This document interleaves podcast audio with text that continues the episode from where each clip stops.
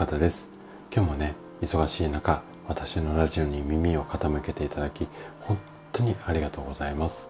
この放送は朝が来るのが楽しみそんな人を増やしたいこんなね思いを持った整体院の院長が毎朝7時にお届けをしております。さて今朝もね50代からの老いない体づくりシリーズこれをあのお話ししていこうかなと思うんですが今日13回目になります。で今日はね若返るための食事法こんなテーマでね話をしていきたいなというふうに思っています。あのー、まあ老化しないっていうか、まあ、このシリーズでお伝えしている、えー、老けない体。老いない体。老けない体。どっちがいいんですかね。うん、あのこんな体を手に入れるためには何と言ってもね食事。が大切になります。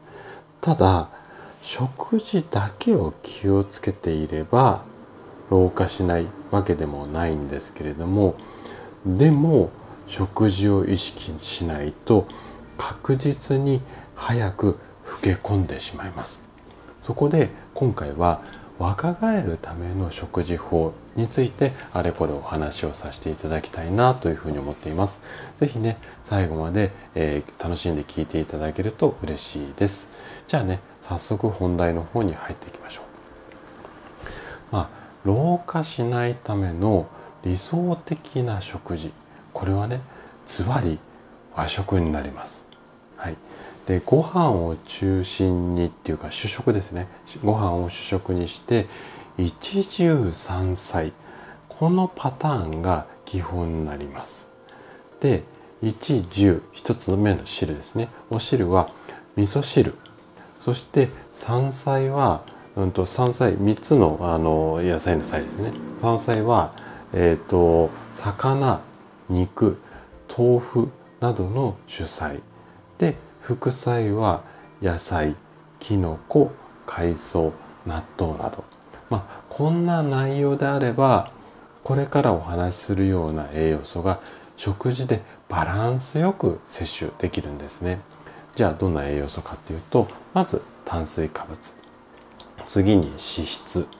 あとはタンパク質であったりビタミンミネラル。あとは食物繊維ですね。で朝昼晩で主食と主菜ここのバランスを調整して食べるっていうことが重要になってきます。じゃあここをちょっと深掘りしていきますね。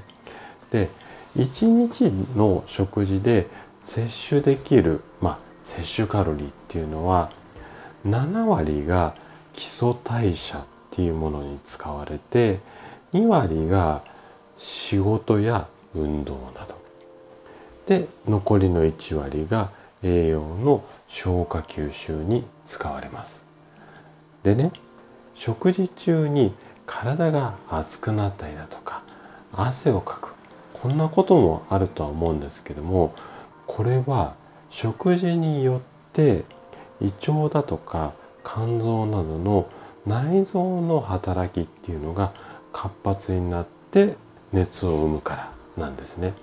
でこのまあこう働きっていうんですかね。動きをちょっと難しい言葉になるんですけれども英語で頭文字、うん、3つ取って DIT 日本語に直すとちょっとね難しいんでゆっくり言いますね。食事誘導性耐熱酸性。こんな風に言います。日本語難しいので DIT っていうふうにあのイメージしていただければ OK だと思うんですよね。でこの DIT そのものっていうのが体が若くなる仕組みなんですね。で DIT っていうのは朝が最も高くて時間がこう経過するごとにだんだんだんだん低下していきます。なのでこういった体の仕組みをまあ知った上で朝食を工夫して若返りシステムここをね目覚めさせたい、まあ、ここが、まあ、老化防止の食事法のポイントとなります。はい。ということで今回のお話はここまでとなります。そしてねいつもいいねだったりコメントをいただき本当にありがとうございます。皆さんの応援がとっても励みになっています。今日も最後までお聴きいただきありがとうございます。それでは素敵な一日をお過ごしください。慢性不調専門の生体院長高田がお届けしました。それでは